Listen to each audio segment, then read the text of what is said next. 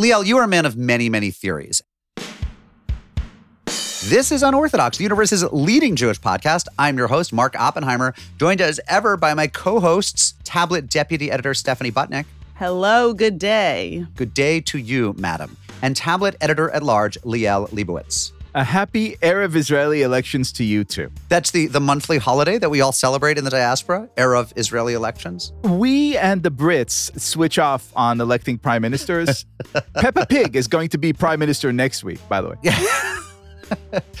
I just love, I feel it's the return of the proper received pronunciation Toff's accent. I mean, that guy is, it's a, that's a snooty accent he has. By the way, the most amazing thing I think that every Jew will identify with to elect a Hindu prime minister on Diwali, the community must be going absolutely nuts. It's it's as if the first Jewish president was inaugurated on Simchas Torah. Like this is the On greatest Tzom thing that could Gedalia. Yeah, I was gonna say Som Gedalia. Make it make it more legit. Right. Make it a real festive holiday. Today, we're bringing you a conversation with Gentile of the Week, Faith Salie.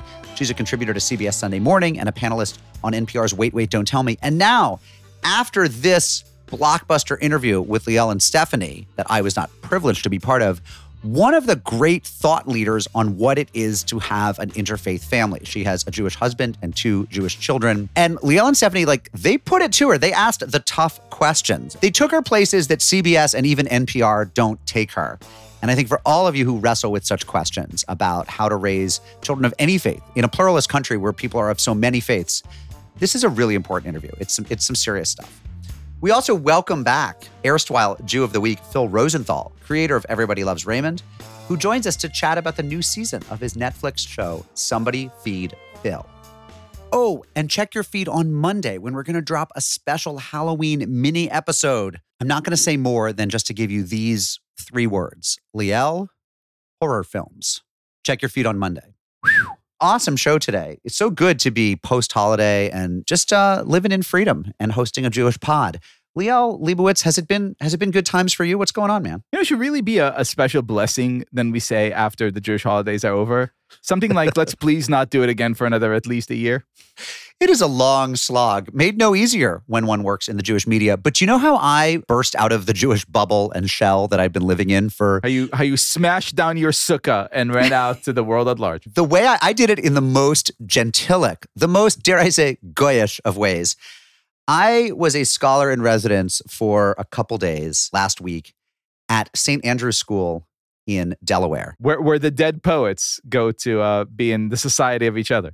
Literally, if you've seen Dead Poet Society and remember that beautiful campus, the fall foliage, the lake on which the, the rowers rowed in their sculls, where they tossed Robin Williams in the air, the castle like buildings, the prep school to end all prep schools, it was filmed at St. Andrew's School in Delaware. It literally is, it is the iconic Hollywood image of the prep school.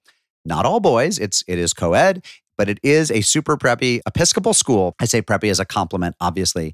And this school of 300 people, it's all boarding, which they insist on, no day students. Even if you live in town, you have to live there because they want to form that kind of community. They are super low tech, so they don't use email very much or texting. In fact, while students and teachers are allowed to have smartphones, they have to keep them in their rooms or their offices. You're not allowed to walk around with them. You're not allowed to take them to the dining hall or into class. So everyone is there with, with notepads and pens. And the way they do announcements, and I was privileged to be there for this, is after dinner, the senior class presidents, a, a male president, female president, both stand up. I think they might have banged some sort of gong or blown a whistle or something. Everyone in the room huddles together, 300 people in the dining hall sort of lean in. First, they announce everyone who has a birthday. And if you have a birthday that day, you get a standing ovation from the whole school. If you have a birthday, you get a pip pip cheerio. Exactly, exactly. And then anyone who has an announcement to make can stand up and come to the front of the room and make it. You know, pep rally tomorrow, a cappella tryouts, newspaper needs more contributors. Anyone who wishes to nail some thesis to the door of the cathedral is very happy to do so. Is and you know, then so there was that. Then I spoke in chapel where the Jewish affinity group, the, you know, dozen or so students who participate in that group, the Jewish minority of the school had put together, it was so touching, a Jewish chapel night. I mean, it's an Episcopal chapel, and on Sunday, apparently it's, you know, it's it's very high church and Episcopalian. But Wednesday nights they play with it a little bit. So the reading was from the Old Testament. Was that in Or- honor or- of you? Or as we know it, the, the testament. Right, the Testament. They, they, it was in honor of me. They asked for some reading suggestions, and then the a cappella group did a setting of Eretz Zavat Chalavu Davash, of a land of flowing with milk and honey. A setting of it I had never heard before, not the Nina Simone one that you'll find on YouTube, but it was all Jewy. And then I spoke. The next morning, I talked to some classes. The amount of love and I, I, I hate this word, but intentionality of this school, where they live together and actually talk to each other So it's like a Delaware kibbutz, is what you're saying. I'll just conclude with this, and then I will leave this sweet, sweet memory and return to banal earth. At their formal dinners, every several nights a week, they stay in dress code, dress for dinner.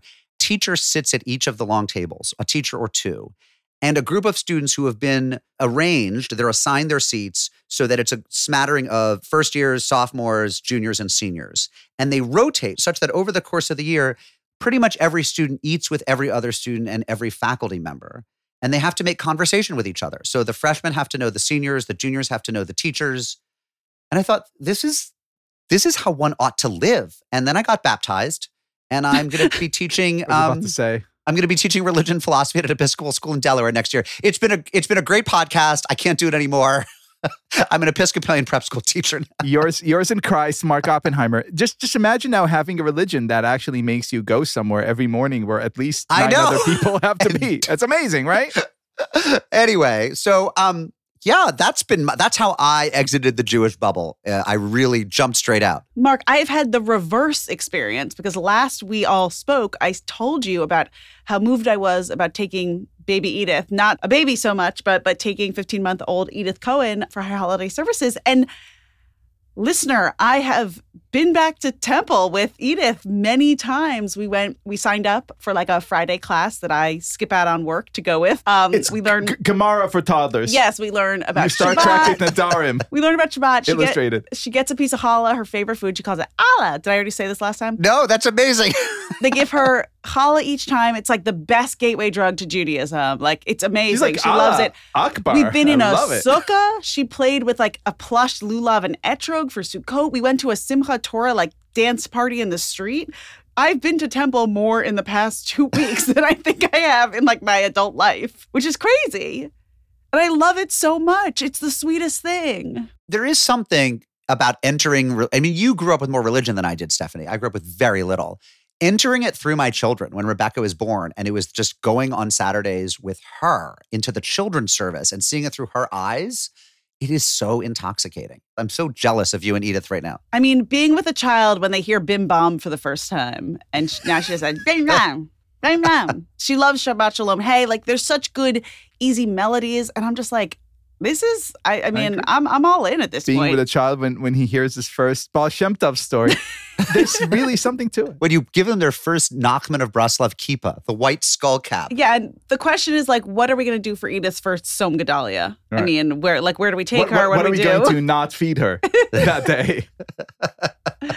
So yeah, I'm just like I'm loving. I'm I'm just in this this amazing haze. Does this mean, by the way, Stephanie Butnick, that you have picked a shul? Because, of course, all New no, York. and am I joining a synagogue? No. I want to be courted. I've said this on the record many, many years. But maybe I'll do something where I go to like all the synagogues on the Upper West Side for children's programming. And, and rate them all. yes, exactly. Who has the best bim bum? Yamaka, who wore it best?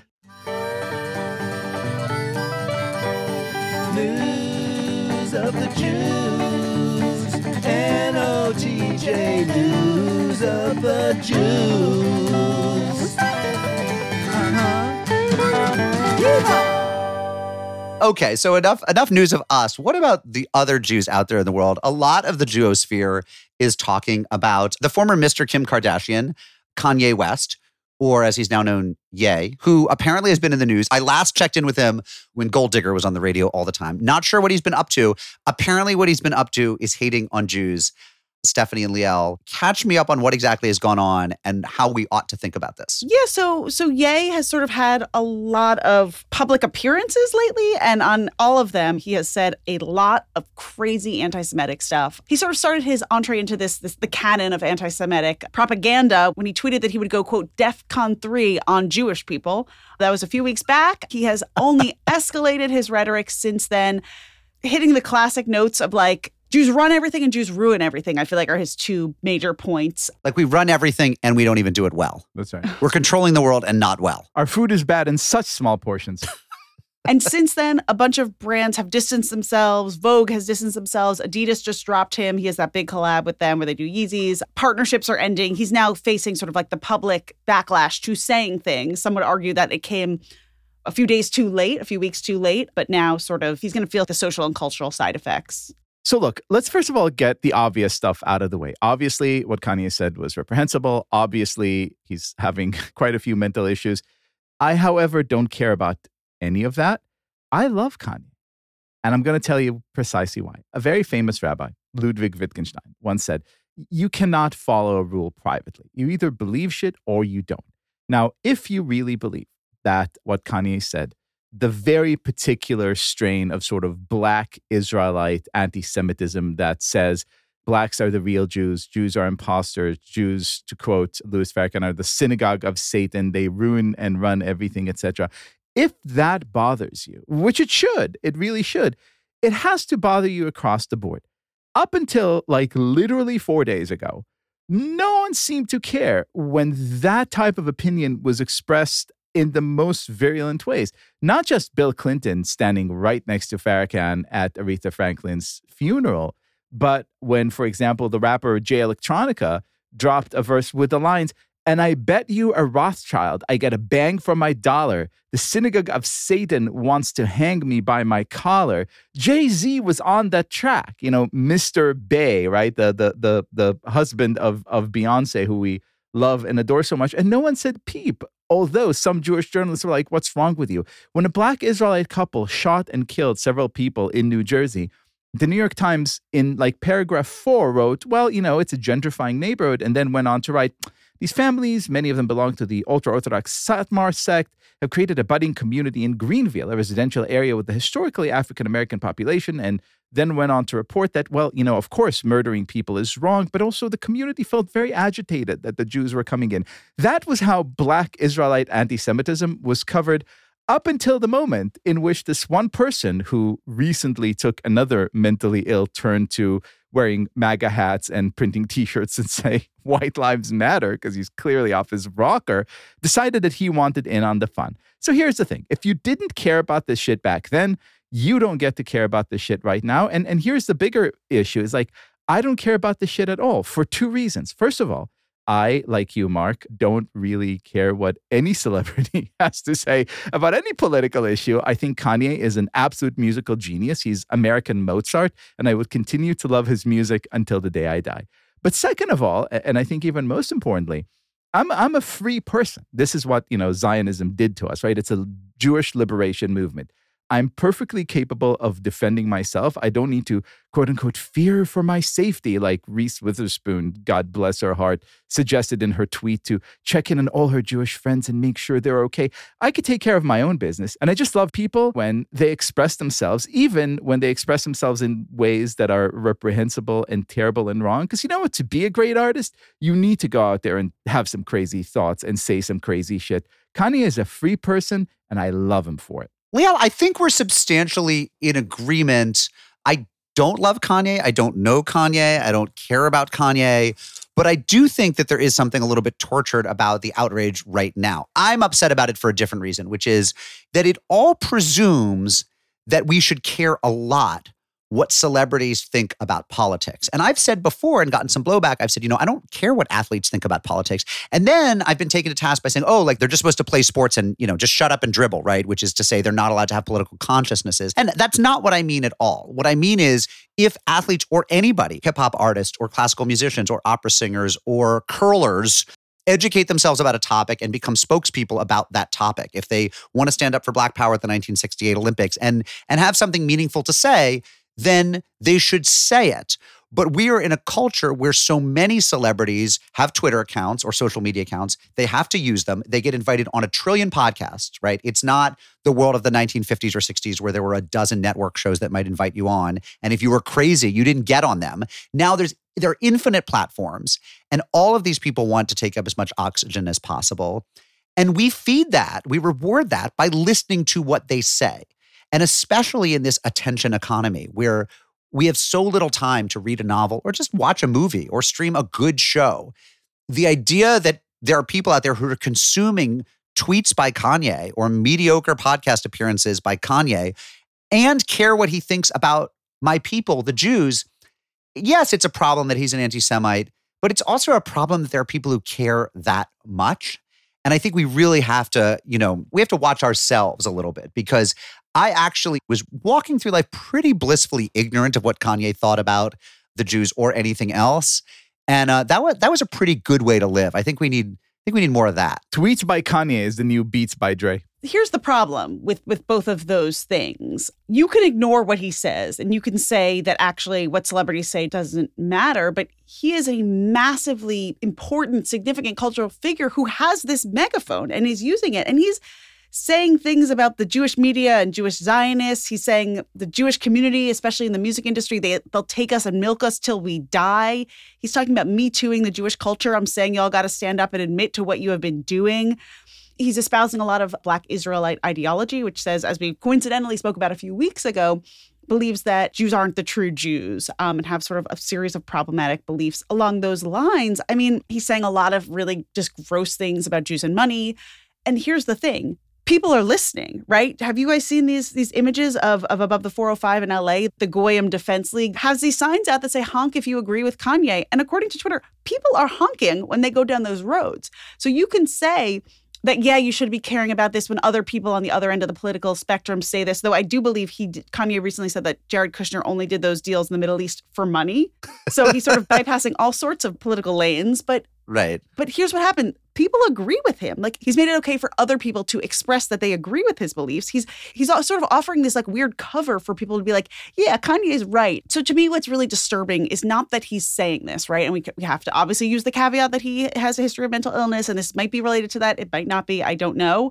But it's scary because he's he's reflecting something in the world right now. He's reflecting it. He's refracting it. He's allowing people to amplify agree, their I own agree with that. And now, and now let's see. And and I say this with with no kind of malice and like you know jagged point, but like now let's see if we could have an actual discussion about black anti-Semitism, which seems to be something crossing you know from left wing to right wing in our traditional definitions. If this actually starts a helpful, healthy conversation, then it would have been worth it. Otherwise, it's just more partisan heckling. Well, we can't invite Kanye onto our podcast to participate in that conversation because he's busy shooting the next Mel Gibson movie. So he will be they will be tied up for a while. Called the Passion of the Kanye, in which the Jews killed Ye. But this is in no way the most important news story of the week from the Jewosphere. Liel, take us to Israel, where one of, you know, someone who's a true artist, not like Kanye, but someone who's Right. a true, a, a, a, real Ilui, a real genius. who's a serious, a serious Ilui, a serious genius. B- before before I do, Mark. Yeah. Pop quiz. What's the greatest television show of all time? Well, I mean, of this or any other century, Beverly Hills 90210, right? That's Correct. that's why that's why we got hired because we both answered that question correctly. And and and if you had to pick one actor, one character who sort of embodies the spirit of of the 90210, it would be Well, the the neophyte would say Ian Ziering, but you and I know that it is Ian Ziering, who is uh, as as he pronounces it, who was really he was the soul of the show. I think he was the the only original cast member who stuck around all ten years, except maybe Mr. and Mrs. Walsh. So I mean, he's he's the heart and soul of it all. and he Ian Ziering, Yosef Chaim Ben Zirnovich himself, will be traveling not to Israel, but to Greece to shoot the new season of Israel's hottest reality show called, and, and I have to do this with an accent because it just doesn't go anywhere. It is, the show is called Goal Star. You know, Rockstar is not Rockstar, it's Goal Star because goal, like you score the goal in soccer with the feet Ken, with the Ken. ball.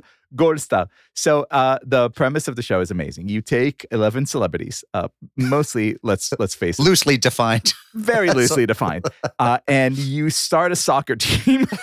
And then you have them play against like some other non-existent soccer teams in some fakakta league. And Ian Ziering is going to be the power forward or or the shortstop or whatever he's going to be of this soccer team, including a contractual obligation to arrive to the promised land itself for the premiere of the show, marking the greatest 90210 appearance since Jennie Garth and Tori Spelling were there to shoot a fashion campaign a few years back. This is uh, obviously amazing. Now, the real question is: Is he still married to the former Playboy Playmate of the Month? who converted to Judaism before marrying him back in 1997. Because as a couple, Well, the month was Heshvan. That's right. Did I do that joke right?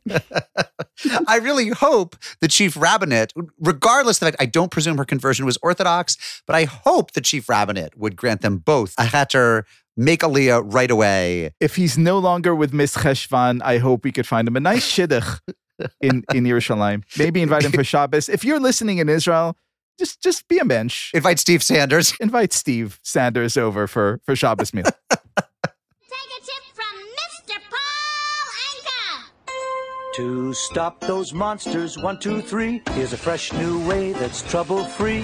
It's got Paul Anka's guarantee. Guarantee void in Tennessee. Just don't look. Just don't look. Just don't look. Just don't look. Just don't look. Just don't look.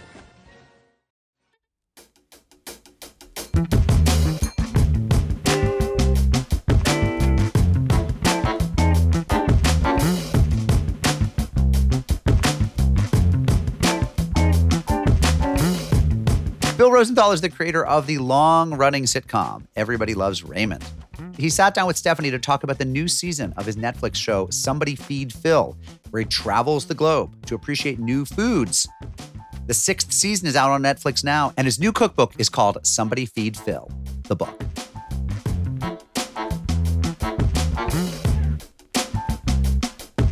Phil Rosenthal, welcome back to Unorthodox.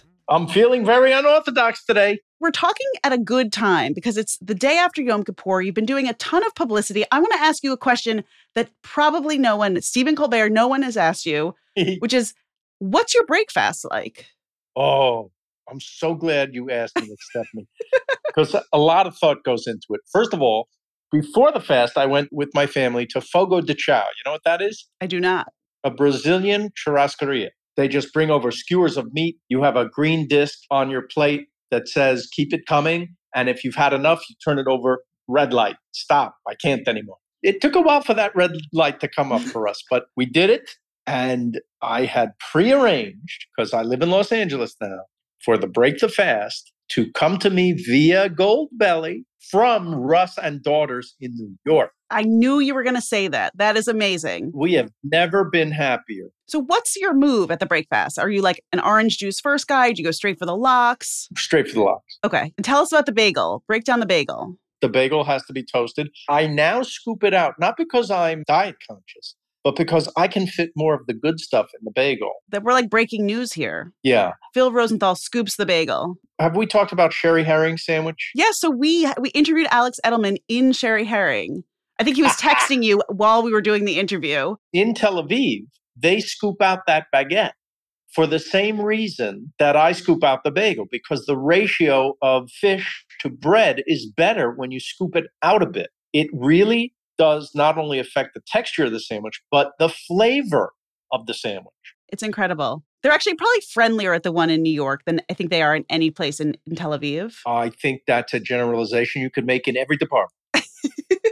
I agree with that. And last time you were on, we talked a lot about the Tel Aviv episode of Somebody Feed Phil, which was season one. Now you're back for season six. Tell us where this takes you. Oh, I can't wait for people to say this is our best season. I'm not just saying that. There's something in this season that I've never done, but you'll understand why I did it as soon as I tell you what it is. It's a special sixth episode, a tribute to my parents. Who were really a part of the show. Yes, a big part of the show, of my life, and then the people who watched. I know they were the best part of the show. I say in the episode, uh, I know you people were just sitting through my crap to get to them. For someone who hasn't listened, you know, you call them basically on almost every episode, right? Or FaceTime them. Every episode, every single episode. People have this this connection to them and they really, really feel like they know your parents. My mother would claim not to care about such things. Philip, I'm not really interested in that. It doesn't mean anything to me. I don't even know why you want me on it until she'd be recognized in New York walking down the street and people would freak out. And she got such a kick out of it. You would see her just light up, you know? Oh, oh, thank you. Oh, oh my. So what was it like for you to sort of go through that process and then also know that strangers felt connected to them as well as you were sort of mourning? I think I loved it. I think I still love it. I think I love when people tell me how much they love them and their spirit stays alive.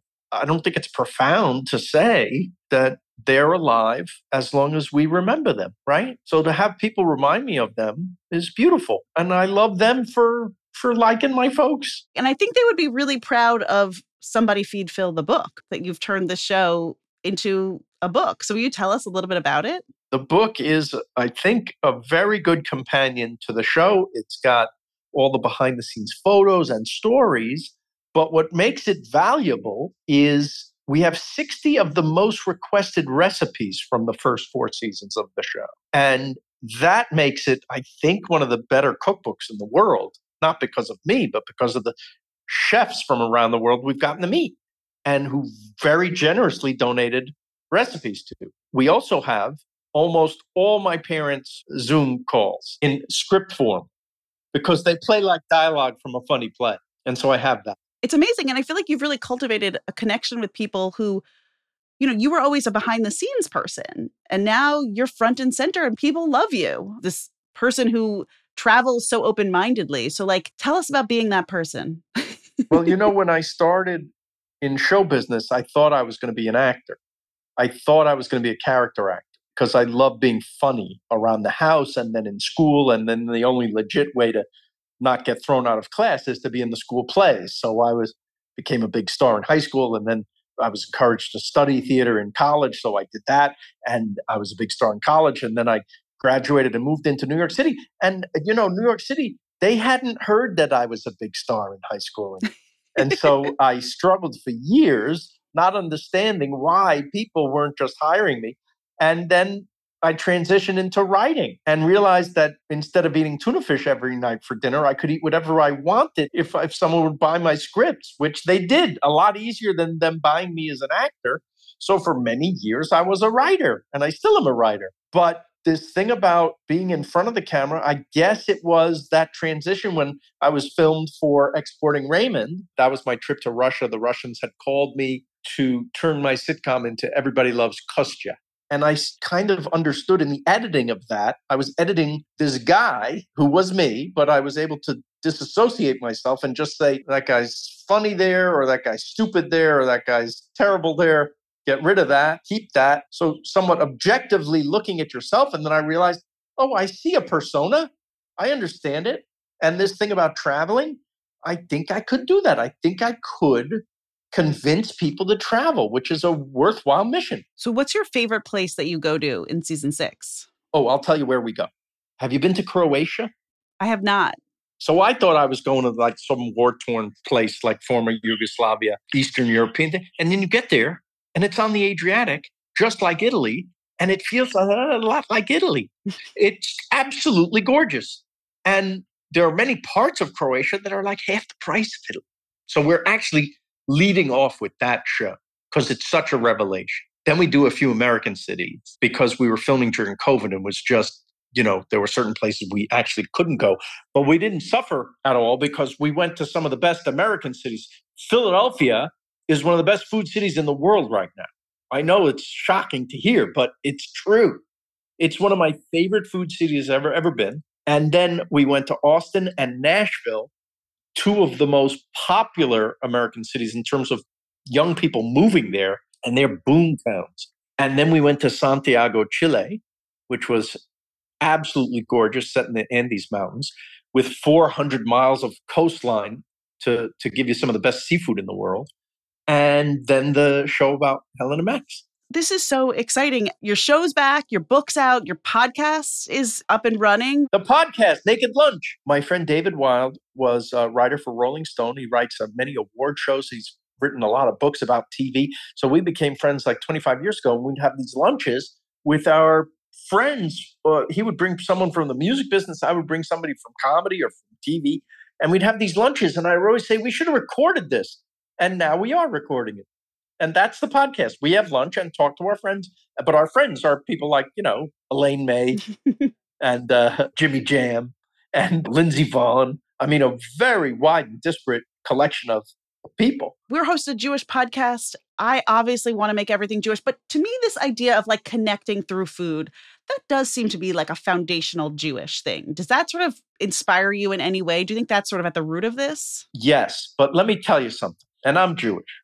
We don't own that. Every single culture I meet in the world connects over food. And every single culture thinks they eat more than every other culture. Every single one. You go to Chinese person oh, now you're really going to eat. Oh, Greek person, oh, you there's no space between the dishes on our table. My friend Ray Romano is Italian. He has a, a bit where he says, if you don't want any more at the table from my mother, you're going to have to shoot. Every single culture on the earth values and loves food. Loving food brings us together. Here's what I always say food is the great connector, and laughs are the cement. Phil Rosenthal, thank you so much for coming back on Unorthodox. Season six of Somebody Feed Phil comes out October 18th. There's a book release. There's tour dates all across the country. And then, of course, there is the Naked Lunch podcast. Our listeners should check out all of that. Phil, thank you so much. What a pleasure to be with you. Thank you, Stephanie.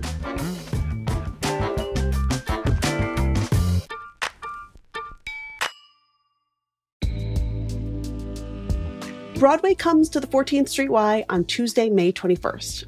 Join us at 7 p.m. for a conversation with cast members from Prayer for the French Republic, the Tony Award nominated Best Play. Tony nominee Betsy Aidem and fellow cast members Frances Benhamou, Ethan Haberfield, and Ari Brand will take part in a lively discussion moderated by the New York Times' Marc Tracy. They'll talk about the play's themes of Jewish identity, French culture, and Zionism in times of rising anti Semitism. This event is part of 14Y's spring season of Jewish culture, as a Jewish community center, 14Y offers a variety of opportunities for people to discover, explore, and connect with Jewish life. Visit 14streety.org to learn more and purchase tickets to Broadway at 14Y.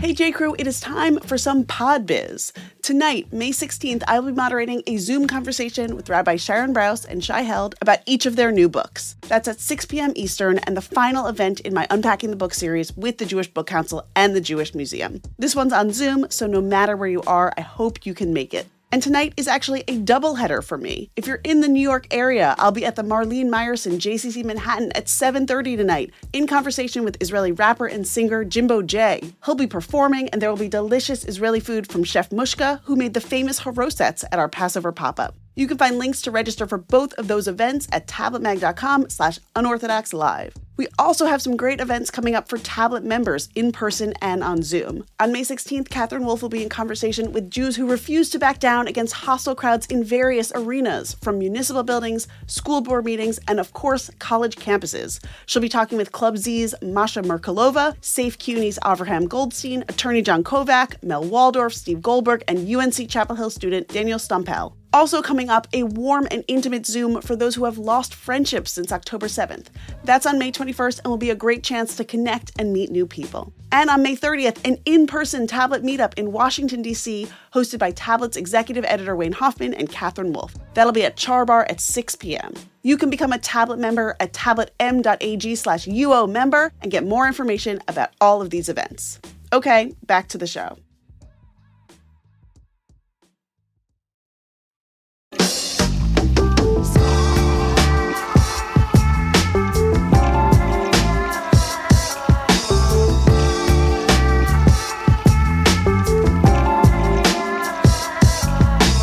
Our Gentile of the week today is someone who I first met when she interviewed me, actually, right here in this very office. It was for CBS Sunday Morning, and Faith Salie was talking to me about Hamantashen on Purim.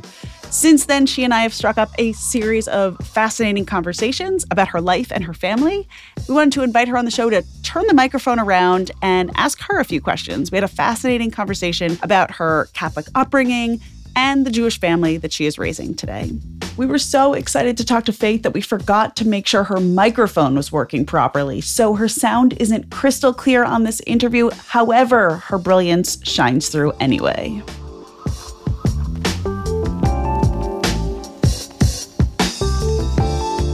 Faith Salie, welcome to Unorthodox. First of all, I want to say I've been planning to say this. Ready?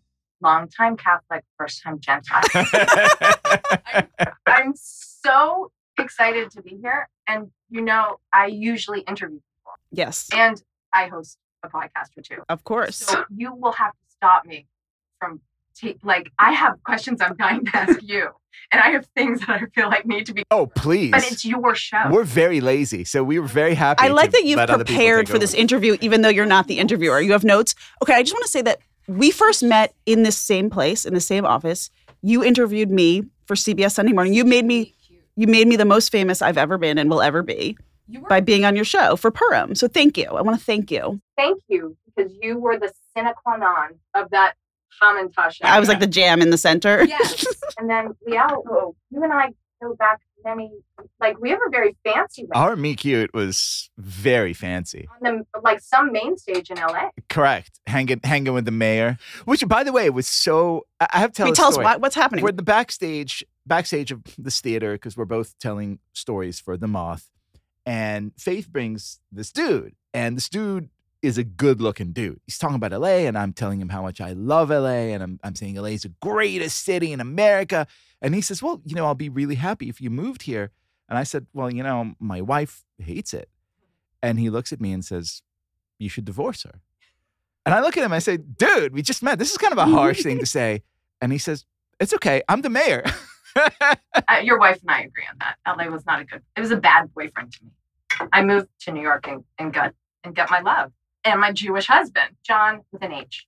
wow. Ooh. It's just more everything about our family's Judeo Christianity is just complicated. So much to get to. But speaking of Judeo Christianity, Stephanie, describe what Faith is wearing because this is a lot. Faith. So you're wearing an amazing sweater with Ruth Bader Ginsburg's face emblazoned on it, embroidered on it. And It's beautiful. It's actually called, and I'm using air quotes, an ugly Christmas sweater. oh, yes, yes, yes. Ruth Bader Ginsburg, of course, not ugly, right? It's true. And then above it, you have a beautiful big cross necklace. So I, I mean, I am a- a prop comedian. I have no shame. I did wear this on purpose for for you, like the combo. It's cold enough today. This is the last birthday gift we gave my mom before she died when she was only two years older than I am now, Wow. and she died in the month of October. And so I like to wear this cross in October. It's just my, you know, there are so few grieving rituals, even though it's been 25 years. So it's just it's my thing in October. I wear this cross. I usually wear it under my clothes, but I think it has a certain panache to wear the cross over RBG. So we'll start we'll start strong. Uh, let's start with death then. So as you look at us through your husband and and his family, this tradition, do you look at our grieving rituals and think like, man, these guys have something for every occasion. These guys have it all pat. I the only thing I know about Jewish grieving rituals is Shiva, and I am not alone in thinking it's just a magnificent, superb, incredible community-based thing. I love the idea of a, a very public grieving. I mean, when my mom died, there's there's a there's a wake, there's a lot of praying, and that feels very specific and private. And so, educate me. Are there lots more ways Jews grieve? Oh, there are a lot more ways. Oh wait, then there's like the only a year later. You wait a year to bury to put the casket in. What is it? I just love that we just went straight, Straight to death. There is literally kind of a timeline, and it begins the moment you hear the news. So the moment you hear the news, you go into a special category called onen, and literally you don't have to do anything. The assumption is you're in complete shock. You're so like every commandment. It's like you are exempt. You just be alone with your grief. It's like a it's like a spiritual out of office. Correct. As long as I want. exactly. I love and that everyone idea. understands that and and sort of creates space for you to like go be wild with with your grief right then judaism also very wisely teaches you may not the the hebrew expression is "Asur en la lina tamet." the the dead body may not spend even a night out of the grave the burial has to be immediate when my grandmother passed away i missed the funeral because everyone including the soul of the departed needs to start the process right away you can't be in this interim state. You need the closure. There's never an open casket walk Ab- by a dead Ab- Jewish person. absolutely not. Mm-mm. It's it's immediate. So morticians must not like the. You clean. You There's less business. Up Well, the we- we have- faces. We have our own society called Chevra Kadisha that cleans the body. It does it immediately. Takes it, cleans it, prepares it for burial. you I have to have you pause because I when I by the way, I love your show. And when you start talking like this, like this is what Jews do, do all Jews do this? No. I would say with death, yes. You think? With death, with dead Jews, absolutely. Do you have to give the Jew in the ground, or can I you I know turn that Jew into ashes? You cannot turn them into ashes under any circumstances. Ground Why? the hardcore uh, is from dust you came, and to dust thou shalt return. Right, but ashes to ashes, dust. Wait, is that Old Testament or new? Ashes to ashes, dust. We that's old. Uh, we Because to me, it's very Lenten, right? When I, if I go to Mhm. church on Lent, I get the cross on my forehead. I have a huge forehead, big cross. I'm so jealous of those crosses. By the way, every Ash Wednesday I look at be like, that is so cool. It's very performative. It's lovely. But here's the thing my understanding of Judaism, which is both more expansive than most people would think, and sometimes I'm asking my husband, like, why don't you know this and I know a little? Right. But also very, very limited, is that the Jewish notion of heaven or hell, or you certainly don't even have purgatory, afterlife, it's not. It's it's not a very um here's the question. Why are Jews concerned with how soon you enter the ground and to make sure that you're not turned into ashes if you're not thinking about where the soul resides in an afterlife? Ooh, that's a good question. First of all, we do What's it called? Sorta, kinda, the world to come. Oh my gosh, that's such a cop out. you know, It's like when editors write TK. but but here, that's right. You yeah, know, yeah. We're gonna, T- we're gonna punt that one. heaven, yeah, at a later date. But here's the thing: it's actually really smart. We don't want you thinking about it. Because you know what happens when you think about it? Life becomes a long exercise in arithmetic. Was I good? Good enough to merit being like, can I do a bunch of bad things and then buy like carbon footprint points to like offset all the bad things? Right, indulgences and Don't don't think like this. The only thing that matters to you right now, you'll never understand creation or what happens after your demise. Focus on being here now. Focus on the things that you actually do. Right. No, that's exactly right. See, That's what I wanted from you right there was a pause and like astonished approbation. But you, but do you do you understand? See, my because I don't get it from my husband.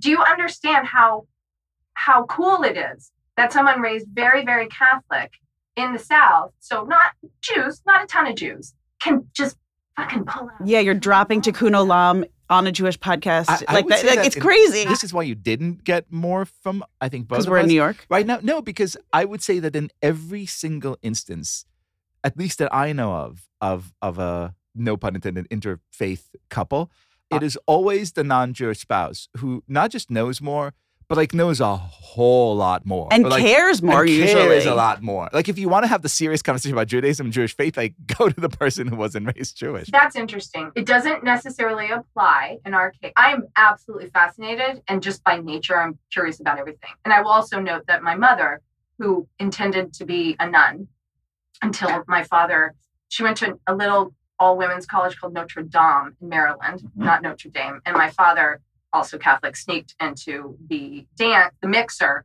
and pointed to the girl in the yellow sweater set and said to his friend, That's the girl I'm going to marry. So her nun plans got derailed. But my mother, also insatiably curious about religion, I would come home from school and the Jehovah's Witnesses would be trying to leave.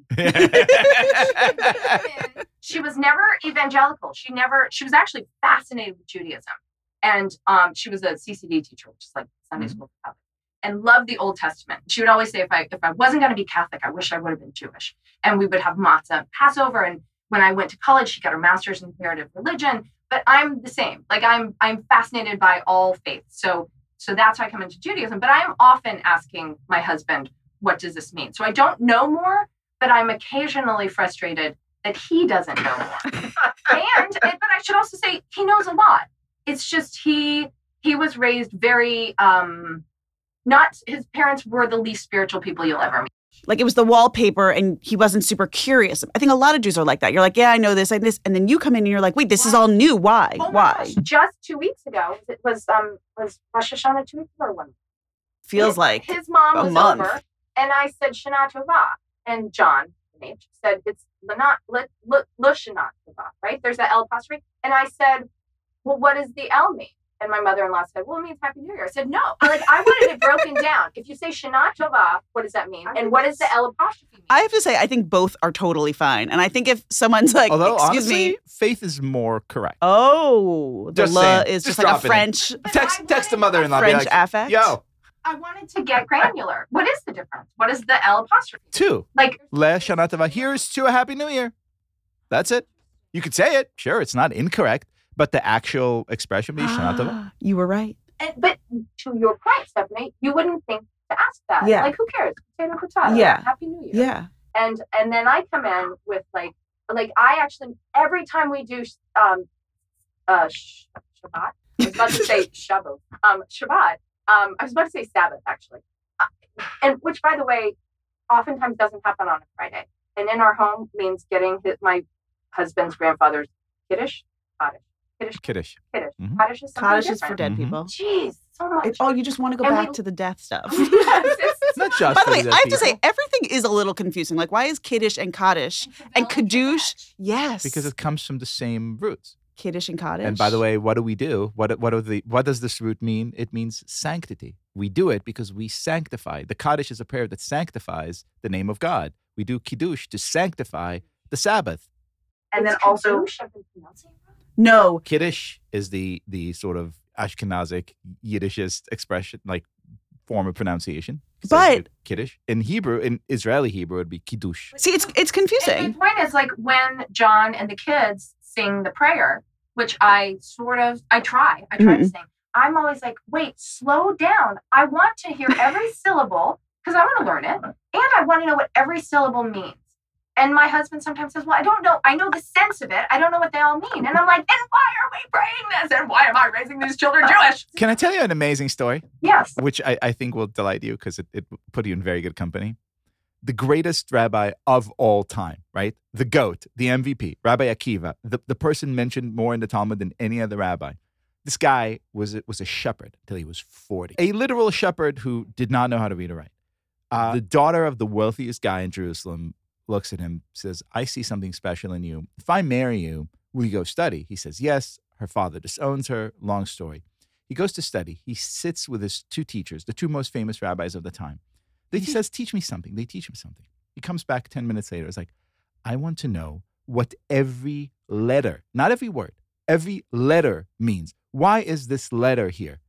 And the Talmud goes and tells they were completely stumped. They were silenced because his his way of understanding and approaching it, your way of understanding and approaching it, was like the highest level of Talmudic genius. That is very generous. I, I what I come with is an absolutely blank slate and curiosity, and on top of all that, wanting to know on behalf of my children.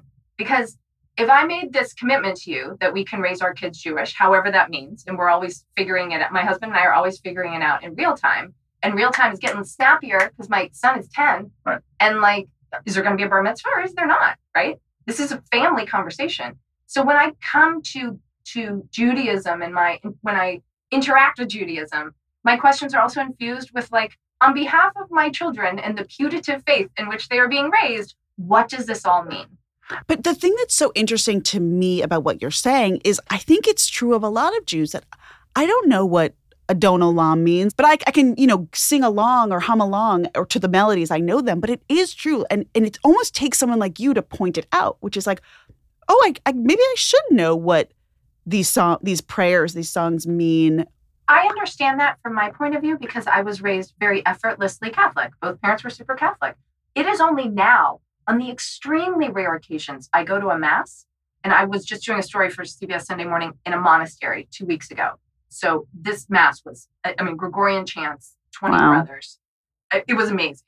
And and it is only now, in the middle of my life, where I'm hearing the words of the prayers and thinking about what they mean Mhm. because I just genuflected. I did the sign of the cross. I got my first Holy Communion, and they, it wasn't ex, it wasn't broken down to me in a, in any other way than this is what my parents did and this is what everybody around And, and what was that like for you? Okay, so you come sort of like you have your your teshuva, your return home, so to speak, like to actually reflect in this. See, there's so many great words. Yeah, That's a good- means, literally means return. It's a good high that's- holiday That's the. Hebrew word for repentance, which is interesting. Oh, How do you I repent? You return to who you truly are, which is a good person. Uh, okay, you you go to this to this monastery, you hear those chants, and here you are um, wrestling with a different faith, right, on, on behalf of your family and your children and, and your place in this marriage. It's very submissive wrestling. That, that the word you choose, I, I I love it. Like wrestling suggests some kind of struggle. There's no struggle. I I love this exercise of figuring out what faith and Judaism means to our family. So I, I guess there's a slight struggle, but it doesn't feel like a negative struggle. Oh, sure. What does it feel like? How do you reconnect to to these Catholic thoughts and feelings after thinking for so long, so intensely about Judaism? It was, I love that word, which I already forgot, which means returning home. Teshuva. Teshuva. My own personal faith and whatever remnants of Catholicism are left in it is completely inextricable from my memory of my mother. And so the kind of religion I got as a child was very warm and open hearted. And as I've grown older, I've seen all organized religions from a lens of so many of them being exclusive, hateful, self righteous, very much including the Catholic Church. I have so many problems with the faith in which I was raised, not least. And my mother did too, right before she died. Her her beloved son came out to her in the 90s. And this was when, you know, I'm older than you, Stephanie. When when we were growing up, I'm probably older than you too. Um, AIDS was like a you you kind of thought if someone was gay, they might die of AIDS. Like it was almost a, an equation. So when my mom's son, who had chosen to go to Georgetown over Harvard because he wanted a Jesuit education, came out to her and said, "I'm gay," and my mother had been living her whole life with this message that that that gay is unnatural and frankly wrong in, in the eyes of some very religious people, her whole world flipped. Like God made my beloved son this way. There, can't be anything wrong with this.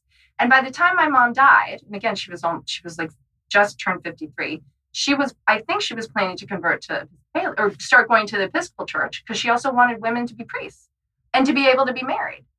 And so my evolution with Catholicism has been to to pick the things that make me feel like I'm coming home. And again, part of coming home is a connection to my mother because I was so young when I lost her. And it's fascinating because now you are the mother who has to who has to navigate these same waters on behalf of your children. Exactly.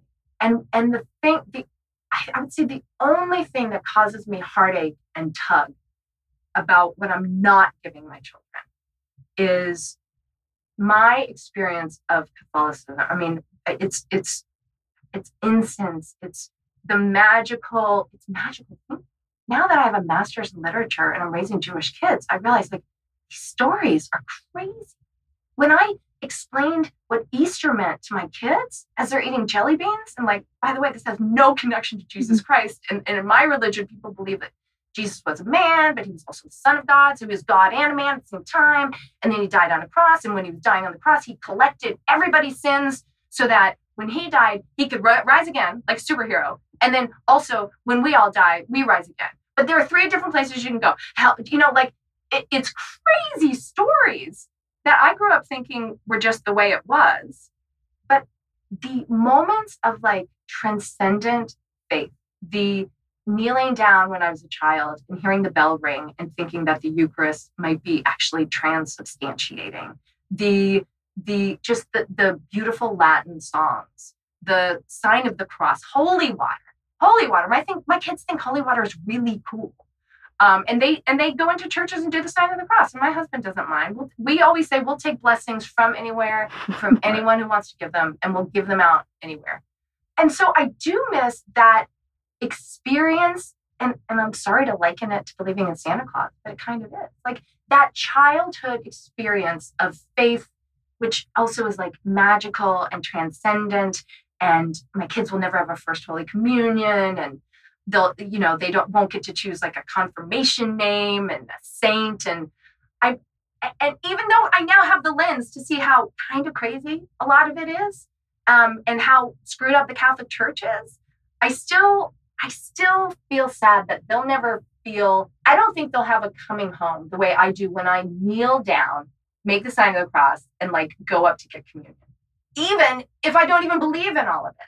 Does that it's, make sense at all? That's an amazing articulation of I think how so many of us feel about these things we can't quite understand, but we grew up doing, which is like when you go to someone else's Seder, you're like, this isn't right.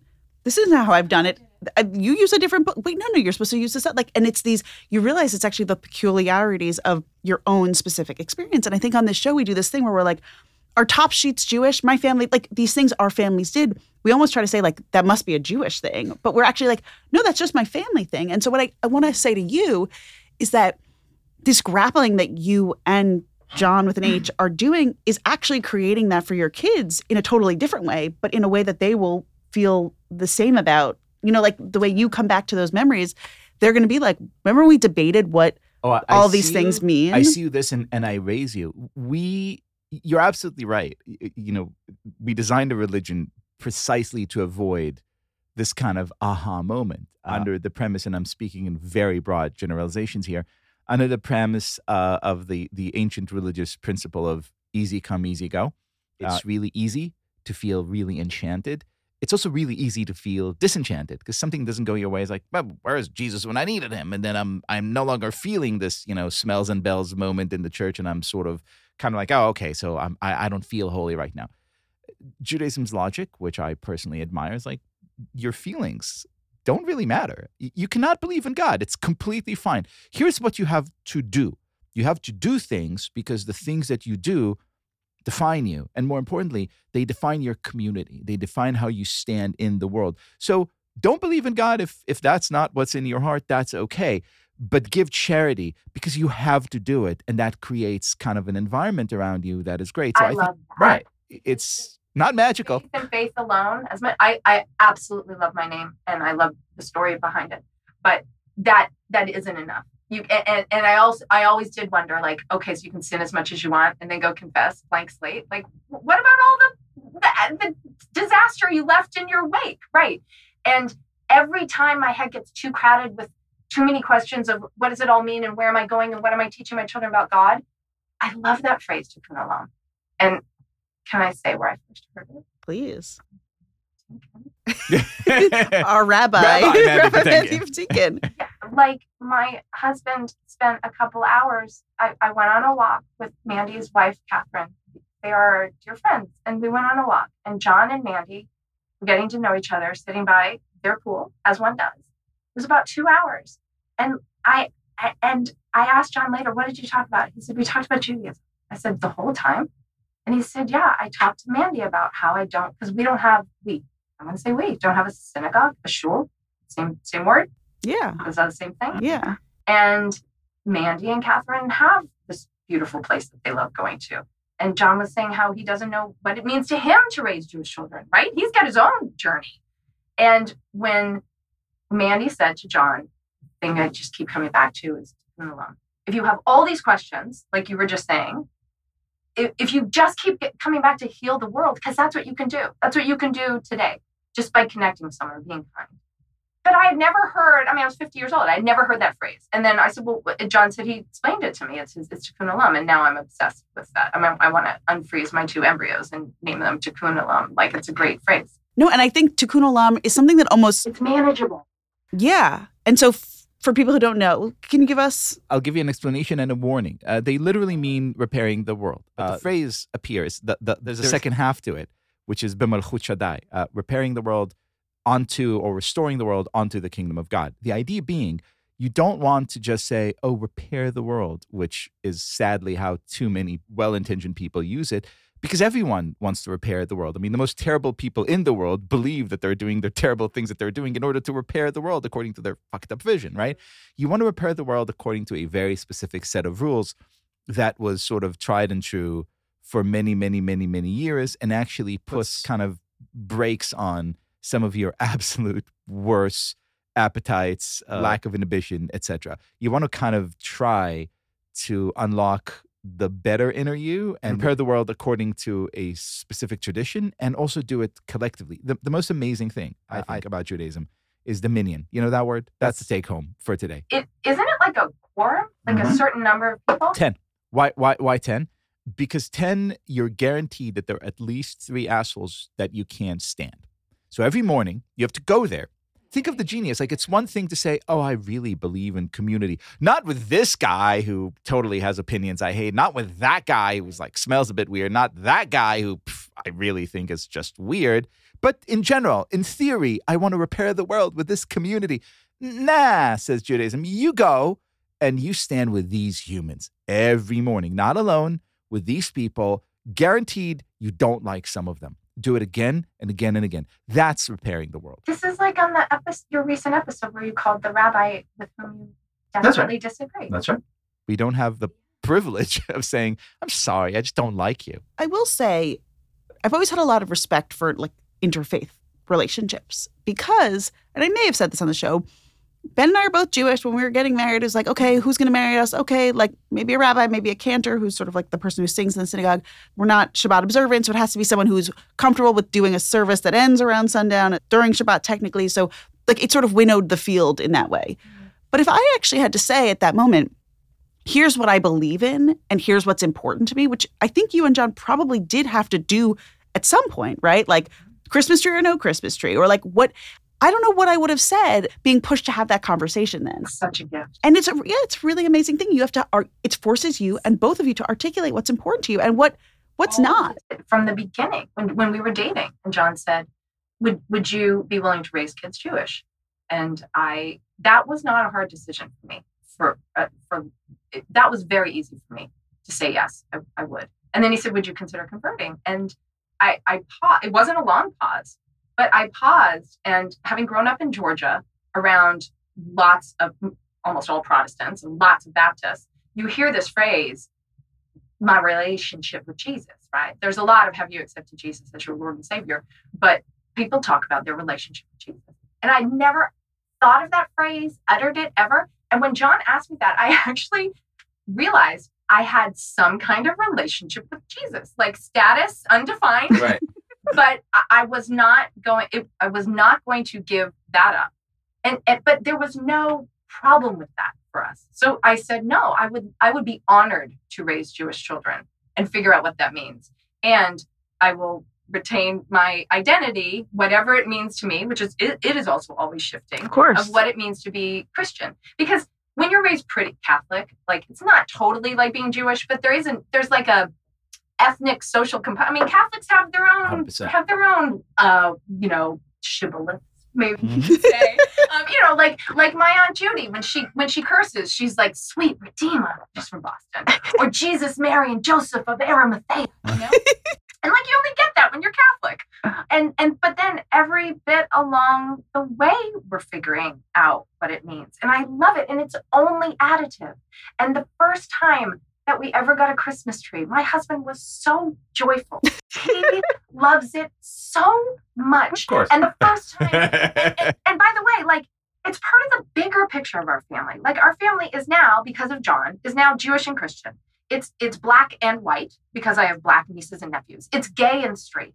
Every bit we are different makes us more interesting. And my kids will say well they identify as jewish again i think they have a lot of questions about what that means which i would like to dig into with them but they'll also sometimes say well we're half christian so the math doesn't add up because they're wholly jewish and half christian but they like that little they're just a little bit different than everybody else Look, I think I, I think that. every every couple, honestly, is an interfaith couple.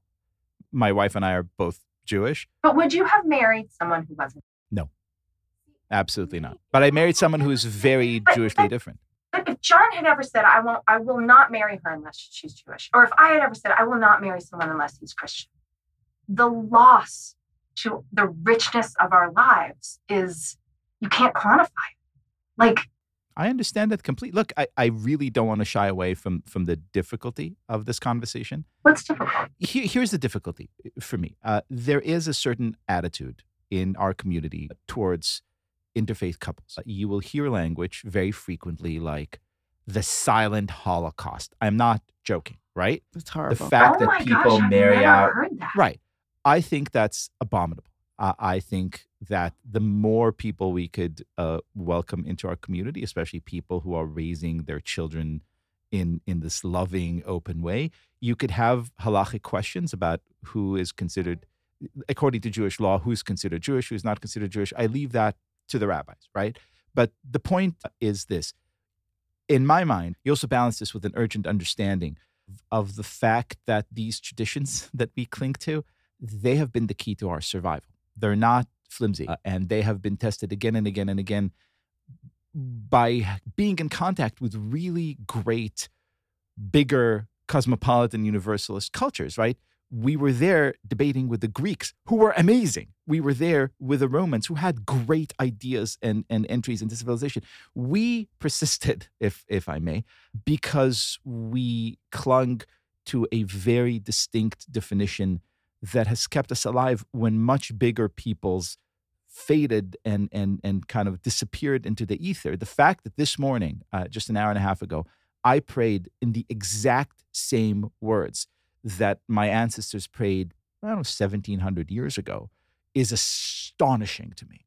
You only do that if you preserve tradition in a very, very, very, very strict way. On the flip side, tradition becomes ossified and meaningless unless it brings in new people into the fold, new ideas, grapples with new real world sensibilities, opens up where it can, and answers why it can't open up in the realms where it can't. So this tension to me is the central tension of Jewish life throughout history, and I, I love it. I think it's an, an amazing thing, not something to shy away from. So, one of the hallmarks of your show is how uh, nuanced and respectful and irreverently reverent all of your conversation. I I love this conversation, and I don't even know if I'm a if, if it's right for me to say I disagree with you in some ways because you have you're Jewish and you have all this No, say it. knowledge. I could Say it. forever. So, a couple things. When you said you leave it to the rabbis to decide who's Jewish, Mhm. I don't. My children are allowed to say that they're Jewish. And anyone, when, when, when is, I think this is the time of the year when the Jewish guys on the street, are they the mitzvah guys? Mhm. They'll walk up and they'll say, Are you Jewish? Every every time of the year is that I time of the year. I love saying to them, No, but my kids are. Because you can see the smoke coming out of it. It makes no sense to them. Mhm. And, like, with all due respect to your religion or anyone's religion, my children's ancestors died in the Holocaust because they were Jewish. My children are damn well Jewish. And I do not care if anybody. And then there were people who would say, like, oh, if I converted, like, shiksa conversion, like, uh, like they still wouldn't be Jewish enough. Like, my children get to save their Jewish, not a rabbi. Can I tell you a story that you would love? Uh, well, yes, I'll tell you one story, then you tell me yours. It's very moth-like, like a moth throwdown. My husband was at a some kind of meeting in San Francisco once. It was it was some Jewish and there were Orthodox Jews talking about who gets to be Jewish and who's not. And a very elderly man went up to the mic and challenged them. And they told him he wasn't Jewish. And the man shoved up his sleeves and showed him his number from, from being in the concentration camps. And he said, You tell me I'm not Jewish. And so people's faith journeys, I think, do not get to be dictated by by anyone. I agree with you a million percent. First of all, I want to make a very strict distinction between people's faith journeys, uh, which is something that I not only respect but delight with, and think that under under every circum under any circumstances, all circumstances should be should be joyous and should be cheered on and should be made easier. I do think again that there is a larger question of of sort of canonical religion religious law because religion is by definition you know more than a feeling as the song goes. But I want to tell you a story that I've always delighted in. Uh, in the '60s, there was a guy named Brother Daniel. He came to Israel and he said, "I uh, hear that all Jews can immediately, under the law of return in Israel, all Jews could get a citizenship. I wish to become a citizen." And they looked at him and said, Your name is Brother Daniel. You are a, a monk of some sort. Like, what do you mean? He's like, Oh, no, no, all cool. I was born a Jew, but then I converted. I'm now practicing, you know, Catholic. I would like my, my citizenship, please. And they had to sit and debate for a very, very, very long time. And the decision was surprising because the decision came, in, and, and my most favorite piece of trivia related to the story was one of the greatest Orthodox American rabbis at the time said, Look, think of, for example, the promised land. Before the Israelites entered it, could we say it was just a land? Could we say it was just barren hills because they didn't come and make it holy? No, obviously, there was something there that made it very special. And he said, Therefore, we are to learn that even though we have very strict definitions, which have been debated and affirmed throughout the centuries, we have to understand that in people's souls, there is a process that goes on that cannot be neglected and cannot be ignored because people go through different things and those feelings, those journeys, those emotions are supremely meaningful, even if they don't correspond to whatever the strict letter of the law says, which is amazing because that is an instance in which the actual religious interpretation was much more kind of amorphous, accepting, loving than, than what the law of the state had to say. And so I love that. I, I do want the rabbis to continue and debate those questions of law.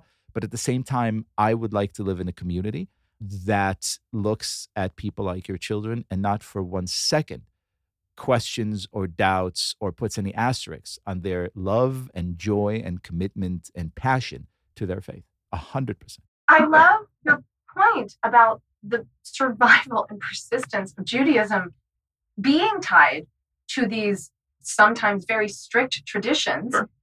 Even if my even if we don't uh, follow them because my husband's not even aware of them, coexisting alongside the fact that I I part of the reason I'm so I actually get very emotional about saying that my children are Jewish is because I've said this to other it's like fuck you Hitler. Like every time I hear an anti-Semitic story, every time I, I'm listening to Gay Crashers, unsolicited plug, every like until I married my husband, I didn't realize how real anti-Semitism is. I thought it was like a period piece.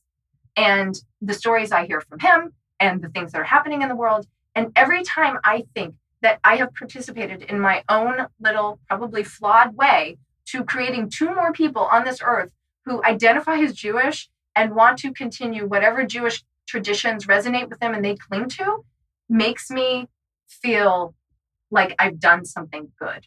Faith Salie, thank you for being here with us and, and for having this conversation and for letting us be, be part of your conversations that you're having at home and, and enjoying.